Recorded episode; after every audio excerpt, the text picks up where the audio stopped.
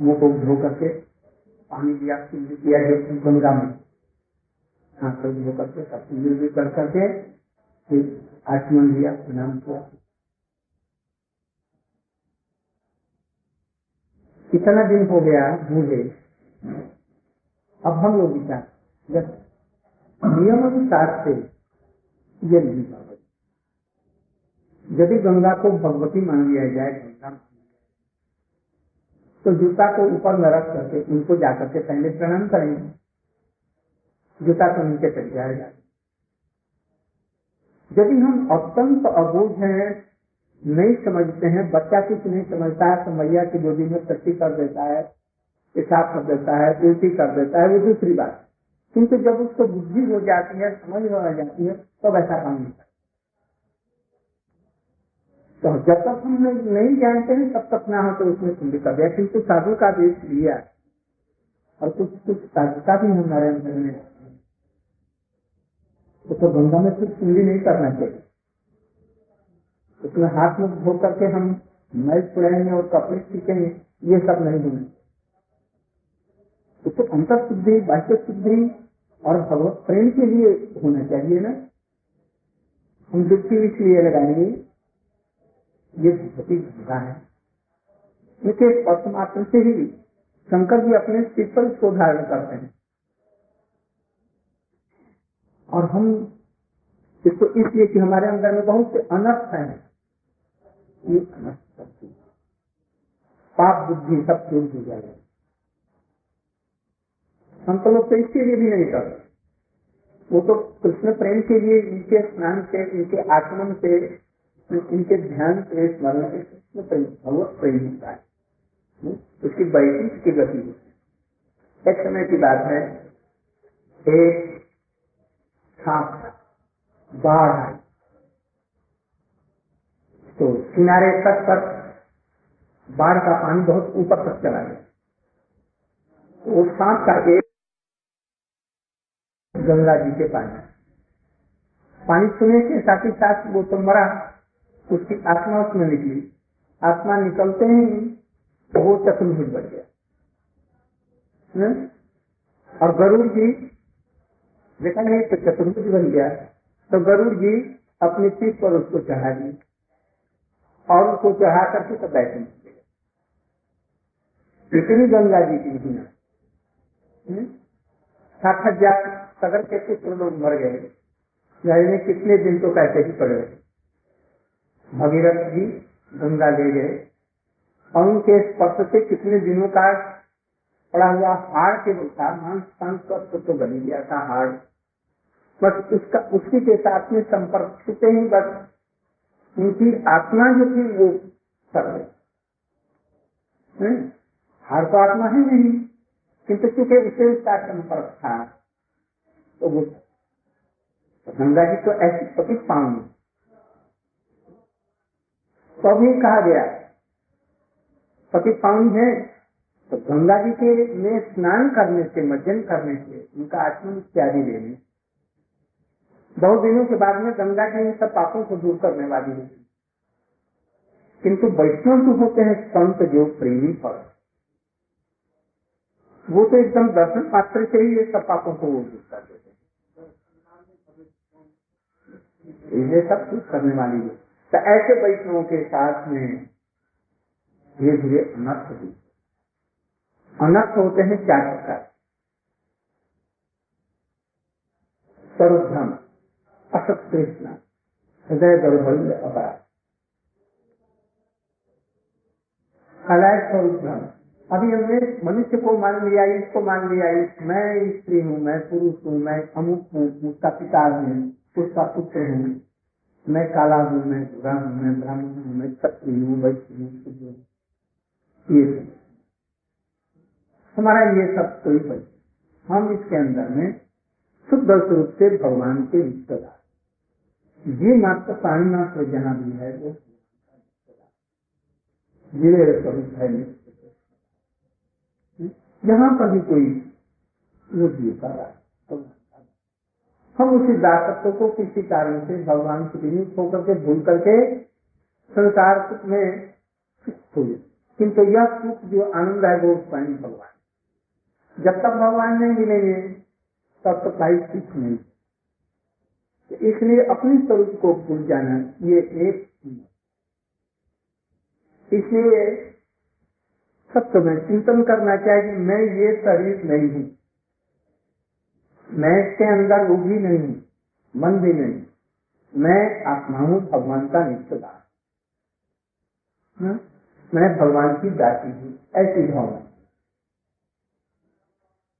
भगवान के स्वरूप का बोध नहीं हुआ। इसलिए भगवान क्या है? कोई कहेगा, जितने जीव हैं तो हम, मैं ही वही प्रभु। पशु पक्षी की पतंग इत्यादि सब कुछ ब्रह्म। भगवान निराकार। वो अलग है, वो निरंजन है। अपने को ही भगवान मान लेगा। अरे तू भगवान है तो सब फिर तुमको भजन करने की क्या है हम ब्रह्मास्मि यदि हो गया, भजन करने की कोई है कोई कोई कहे जितने देवता हैं, सभी गणेश जी भी शंकर जी भी ब्रह्मा जी भी देवता जी ये सभी भगवान। ये सब स्वरूप भ्रम भगवान के स्वरूप का ये भ्रम भगवान ही भगवान। जिसको गीता भागवत उपनिषद इत्यादि जिसको भगवान कहते हैं, वही भगवान। हमारे मन संसार में भगवान नहीं। नाग ऋषियों ने, व्यास जी ने, सुखदेव गोस्वामी ने, जैसा अनुभव करके शुद्ध शुद्ध भाव है लिखा इसी श्रीमद भागवत में, जो कृष्ण का स्वरूप, भगवान का स्वरूप भी बतला वही यथार्थ में भगवान का स्वरूप एक एक कला उनका कृष्ण कृष्ण ही जो सबसे अधिक सुंदर हो, सबसे अधिक ज्ञानी हो, सबसे अधिक बलवान हो, सबसे अधिक ऐश्वर्य संपन्न हो, वो तो भगवान हो सकता है। तीन चीज़ है। एक है। सचित आनंद तीन चीज़ें जिनका सत्ता का स्वरूप खूब सुंदर हो और उसमें सबसे बलवान, सबसे आकर्षण करने वाला ऐसा ज्ञान जो विश्व ब्रह्मांड में कहीं नहीं, ज्ञान का वो नहीं और आनंद जितना है, उसका मूल हुआ आनंद है। जिसके देखने से ही आनंद आनंद होता है प्रेम में। वो प्रेम की प्रतिनिधि ऐसे ये भगवान कृष्ण। कृष्ण समस्त भगवत्ता की जड़ है। उन्हीं के ही जितने भी अवतार इत्यादि सब जितने भी अवतार हैं, सब। इसलिए कृष्ण को भगवान। वो कृष्ण रूपवान है, शक्तिमान है। उनकी अनंत शक्तियाँ उनकी शक्ति। पराशक्ति लाजन शक्ति वो राधा जी उनकी शक्ति बनी तो ये पर्थ अपना भ्रम गया कृष्ण ही परम भगवान है। भगवत्ता की जड़ है। ये माया माया किसको कहते हैं? माँ या जो नहीं है, उसको वही माने नाम है ये हमारे पुत्र हैं, ये हमारे परिवार है, यह संसार मेरा है। इसको मान लेना ही माया अनित्य वस्तुओं के प्रति जिससे हमारा कोई भी संपर्क नहीं, उसको अपना मानना और उसमें आसक्त हो जाना यही माया है। इसी का नाम है संसार। घर तो साधुओं के भी होते हैं, संतों के भी होते हैं, व्यास की भी कुटी है तो उनका घर घर नहीं है। जो लोग इस संसार में कुछ दिनों के लिए जो माया है, इसके चक्कर में पड़ करके इसमें आसक्त हो करके इसको अपना मान लेना यही माया। माया का स्वरूप। इसको समझते हैं कि यही हमारा है। इसी से हमें सुख मिलेगा तो यह है माया। और भक्ति का स्वरूप नहीं जानना, ये भी एक। भक्ति कहते हैं किसको? भक्ति कहेंगे, स्वाभाविक रूप से जब जीव की चित्त वृत्ति भगवान के तरफ़ में पहले धारावत अभिचिन्न गति से लगती है तो ये भक्ति। उसमें अपनी तरफ़ से कोई भी अभिलाषा नहीं, कोई भी उनसे कामना नहीं। कर्म ज्ञान योग तपस्या, अवश्य प्रमाद को छोड़ करके जो कुछ भी हम करेंगे, उस प्रभु के लिए जब हम करें। तन मन तब वो भक्ति हो ये चार चीज़। इसके बाद नहीं होता है, और स्वरूप भ्रम असत तृष्णा असत मानी जो सत नहीं है, ऐसी कामनाओं का नाम है असत तृष्णा भगवान के से हम, मान ले कि हमारा बच्चा बीमार है तो कहेंगे, प्रभु, ये बच्चे को रक्षा कर। किंतु वो बच्चा एक दिन अपने समय पर मृत्यु पर तो उससे ज़रूर उसकी मृत्यु होगी। तुम्हारी भी होगी, उसकी भी होगी। ये सब असत तृष्णा है। ये हिरण्यकशु ने भगवान से बर मांगा, मैं किसी के हाथ से न मरू। हज़ार अमर बन जाऊँगा। ये असत तृष्णा है। ज़रूर मरना है। इस तरह की जितनी भी कामनाएँ, वासनाएँ, ये सबको छोड़ करके भगवान की प्रीति के लिए जब तब इसको सेवा या भक्ति कर दूसरी जितनी प्रकार की तृष्णाएँ हैं, असत तृष्णाएँ, स्वर्ग की तृष्णा। इस जन्म में सुख की लालसा। पर जन्म में हम दुख सुख की लालसा कर हम मुक्ति चाहते हैं, जब मुक्त हो जाए, मैं भगवान में मिल जाऊँ। भगवान में मिल तो जाऊँ, किंतु कैसे मिलूँगा? इस पर विचार करना चाहिए। जैसे हम लोग, यहाँ पर हम लोग तीन आदमी थे। तो तीन आदमी से फिर पाँच आदमी। सुनने में कथा के लिए। फिर पाँच आदमी से आप दोनों। इसके बाद ये लोग आए। इस कमरे में हम लोग अब इतने आदमी मिल गए। मिल तो गए, किंतु एक से पाँच फिर तीन आ गए, दो आ गए तो सात सात के बाद में फिर पाँच आ गए सात पाँच, बारह बढ़ते गए हम लोग सभी मिलकर के एक नहीं हुए। इसलिए कोई भी मुक्ति में भगवान के साथ मिलकर के, भगवान होकर के एक नहीं रहेगा क्वांटिटी बढ़ती जाएगी है? मिलने का ये तात्पर्य है, जैसे वन में चिड़िया या घोसले में लीन हो गई, एक गाय थी चरती चरती वन में चली गई, आँखों से उजल हो गई तो हमने कहा कि ये जंगल में विलीन हुई क्या आँख से दिखाई, नहीं पड़ी, उजल हो गई, किंतु गाय का स्वरूप जंगल में मिला नहीं। ऐसे ही भगवान के साथ है यहीं पर लोटा रखा है। गंगा में स्नान करने गया, लोटे को पानी में डाल। अब लोटा दिखाई नहीं पड़ा तो हमने कहा जैसे ये लोटा पानी में डूब गया। ने? जल में विलीन हो गया। अच्छा वो लोटा उसमें पानी में विलीन होकर के जब पानी बन गया तो, तो हज़ार जन्म में पानी भी बनेगा। ऐसे ही जीवात्मा भगवान में विलीन होकर के उनकी सेवा करती है उन्हीं इस, इसका जिसको भ्रम है वो भी एक। इसी तरह से बहुत प्रकार के ये अनर्थ है। काम क्रोध लोभ मोह मात्सर्य ये भगवान की भक्ति से हमें विलक कर देते अनर्थ है। क्रोध किस लिए?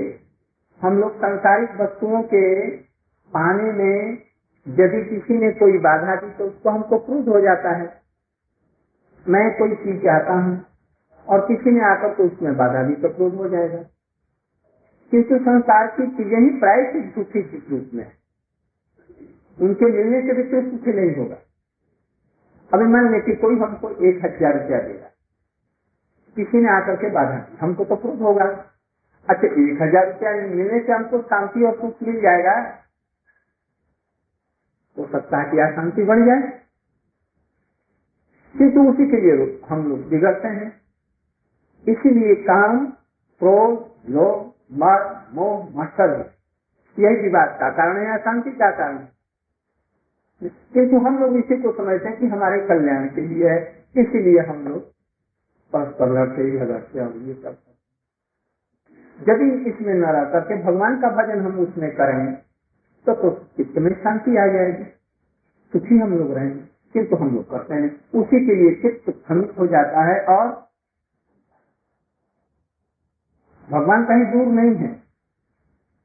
यहाँ कहीं भी साधन करके साधु संतों के वचन को सुना जाए और उनकी सेवा की जाए और भजन किया जाए, वहीं से वो प्रसन्न इसलिए भजन करने में यदि हम भजन करेंगे तो अनर्थ की निवृत्ति नाम में बड़ी भारी शक्ति भगवान की कथाओं में बड़ी भारी शक्ति है। कारण है हमारे नारद जी सुखदेव गोस्वामी व्यास जी। व्यास जी तो चिंतित थे। खूब चिंतित थे। उनका चित्त चंचल हो गया। उन्होंने गीता बनाया। उन्होंने पुराणों की रचना उन्होंने वेदों का विभाग किया।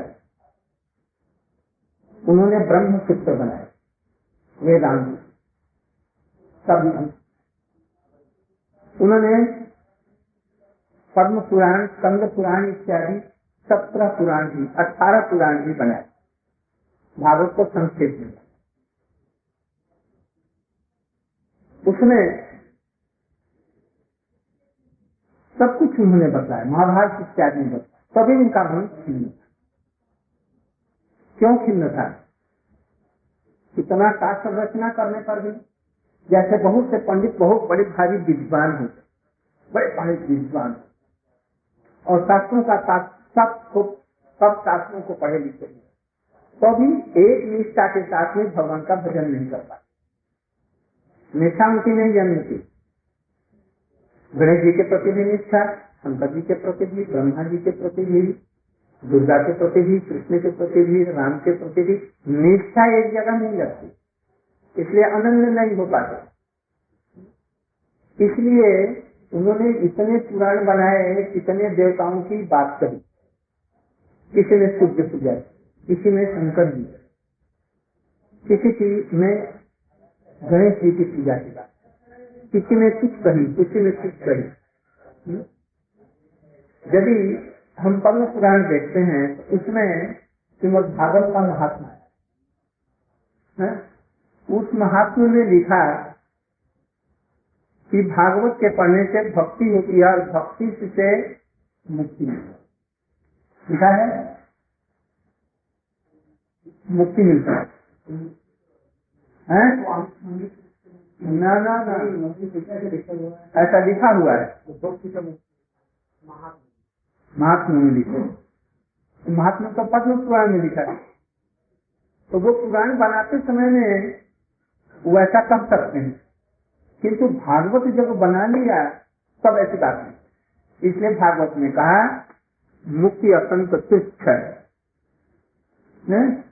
भगवान के देने पर भी विमाने अभी न गृहणती भगवान के देने पर भी ये मुक्ति भक्त लोग नहीं दी और इसको नरक से भी अधिक तुच्छ में श्रेष्ठ भक्ति उद्देश्य ये धान के की जो भूसी होती है, उसको लाख वर्ष तक धान की भूसी को लाख वर्ष कूटने पर भी चावल का एक दाना नहीं आएगा धान तो कूटने चाहे किंतु भूसी को कूदते रहो तो नहीं है। तो इसे मुक्ति के लिए प्रयास करते रहो, केवल आत्मज्ञान के लिए प्रयास करो, कुछ भी लाभ नहीं होगा। मैं ब्रह्म हूँ, मैं ब्रह्म हूँ, मैं आत्मा हूँ, मैं आत्मा किंतु भगवान का नाम करने से सहजी वो चीज़ इसलिए मुक्ति को तुच्छ बतलाया, सर्वत्र। फिर वो कहेंगे कि भागवत पढ़ने से भक्ति होकर के भक्ति से मुक्ति होती है, ऐसा कर सकते हैं। इसलिए इसलिए और पुराण में जो लिखा उसे पुराण में से उनको शांति नहीं मिली। सब नारद जी के पास में नारद जी उनके पास नारद जी ने पूछा कि आपका क्यों दुखी है? इतना आपने शास्त्र लिखा और इतने बड़े भारी ज्ञानी है, जगत के आप मार्गदर्शक पुराण शास्त्रों के वक्ता भी हैं, और आपको ऐसा क्यों हुआ? पहले यही मेरी समझ में नहीं आता। तब उन्होंने बताया, आपने सब कुछ किया। भगवान का निर्मल जस आपने गाने कृष्ण की गाथा आपने नहीं करी कृष्ण स्वयं भगवान है। वो रस स्वरूप है। गोपियों की आराधना सबसे श्रेष्ठ है। और गोपियों की महिमा और उनके भक्तों की महिमा आपने नहीं गाई इसलिए आपका इसलिए धर्म, वह धर्म जिसमें भागवत के इस विषय का वर्णन नहीं है। कृष्ण स्वयं भगवान है। उनके चरणों के नख से जो आभा निकलती है, उसको कहते हैं ब्रह्म। वो निर्विकार है, ज्योति। किंतु जहाँ से वो ज्योति निकलती है, ज्योति का अभ्यंतरे रूपम अकुलम शान सुंदर उसके भीतर में ज्योति। ज्योति के भीतर में वो भगवान स्वरूप तो इसलिए कृष्ण सबसे फाउंटेन हेड है। उनसे बढ़कर के और कोई सत्य और गोपियों की आराधना जो है, वो सर्वश्रेष्ठ है। गोपियों की आराधना कैसी पति भाव से रुक्मिणी इत्यादि का। आज इन लोगों का है वो पति भाव से कृष्ण के प्रति श्रृंगारमयी भावना के साथ में कृष्ण की आराधना। विवाह होते ही पति स्त्री दासी बनती है और वेद के वेद के बंधन में बातों के बंधन में वो बन जाती है। पति भी वो लंगड़ा लूढ़ा जैसा भी हो धार्मिक जैसा भी हो, अपने पति की सेवा करना ही पत्नी का ये वेद की, ये सब आज्ञाएँ हैं। प्रेमी हो, न हो, जैसे यहाँ तक कि भगवान भी हैं, वो पति रूप में ही उनको बने ये देश ये बंधन। है गोपी ने सारे बंधनों को खत्म अपनी होती हुई भी भगवान को उपपति के रूप में मान कर दासी नहीं, कृष्ण कहेंगे, रामचंद्र कहेंगे, सीता जी को बंद से निकाल निकाल दो बन में। दो दो बार निकाल दिया ना रामचंद्र। कोई रामचंद्र जी कृष्ण है। यदि वो कहेंगे तो कहेंगे, हम तेरे घर की दासी हैं, ये निकाल देता। राधा जी को ऐसा नहीं कर सकते, बल्कि राधा जी के चरणों की धूली सिर पर लगा लेंगे। जो राधा जी कहेंगे, वो कहेंगे राधा जी के चरणों में यदि पसीना जाएगा नित्य करते करते तो उसको भी अपने पिताम्बर से पूछें बुखार बिंद से क्या है? ऐसे ये गोपियों के लिए की प्रेममयी सेवा है, इसलिए कृष्ण उसके बचे हो जाए और सब जगह कृष्ण सबके आराध्य है। किंतु ब्रज में वही कृष्ण गोपियों के आराधक इतना प्रचुर प्रेम उन लोगों के अंदर। इसे गोपियों का आराधना सबसे श्रेष्ठ आराधना है। ऐसा जान करके जो लोग इस ध्यान से गोपियों की उपासना के अनुसार उपासना वो भजन सबसे श्रेष्ठ ऐसे ये सब गुरु जी शिक्षा देते हैं। उसके प्रति लोभ उत्पन्न हो जाए, जिसको लोग नहीं है, उनके लिए बड़ी भक्ति। भगवान के संबंध में श्रवणम कीर्तनम विष्णु स्मरणम पाद सेवनम अर्चनम वंदनम दास्तव साक्षात निवेदन। ये भगवान की लीला कथाओं का श्रवण करो। सबको जानने की कोई ज़रूरत नहीं है। सतांग प्रसंगाम विद्य संविद भवन चरित कर्ण रसायन। तथा सदारती भक्ति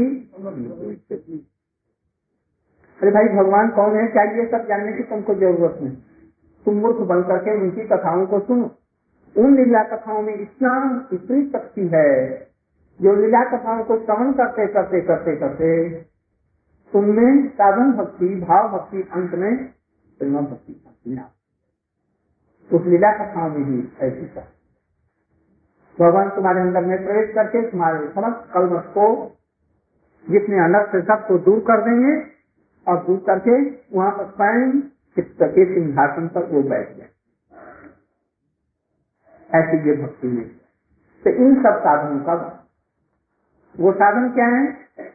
चौसठ प्रकार के है को है हज़ारों प्रकार उसको संक्षेप करके चौसठ प्रकार का जिसको लोभमयी शब्द भगवान की लीला कथाओं में हम्म, मैं गोपियों जैसी भजन कर, जैसा करना चाहता मैं जसोदा मैया जैसे कृष्ण को अपना लाडला पुत्र समझ करके भजन करता मैं सखाओं जैसा कृष्ण को अपना बंधु सखा मान करके भजन करता मैं हनुमान जैसा प्रभु को प्रभु मान करके, अपने को दास मान करके करता जिसको जैसा भाव उसके अनुसार में उनसे कथाओं को सुन करके, उनके प्रति एक भाव में जिसको अभी ये भाव उत्पन्न नहीं हुआ, वैसे ही भागवत की कथाओं का, शास्त्रों का ये सब वो जैसे शास्त्र लोग हैं, उनके साथ में बैठ करके समन कीर्तन स्मरण बंधन, पाठ करो। धीरे धीरे जब किसी जन्म में उसका लोग उत्पन्न हो गया, ठीक है। नहीं तो बैठे चीज़ की और इनकी सुनते सुनते भजन करेंगे, अब क्या हुआ, आगे बतला है। तो अनर्थ निवृत्ति ऐसा भजन करने से धीरे धीरे धीरे उनके अनर्थ दूर हो जाए। कौन अनर्थ? काम, क्रोध, लोभ मर्द मोह मास्टर सब धीरे धीरे। नम अपराध नाम में भी अपराध है। यदि भगवान का नाम कोई करता है और सोचता है, दान करने से भी वही फल होगा जो भगवान के नाम करने से तो उसका अपराध हो जाएगा, उसका नाम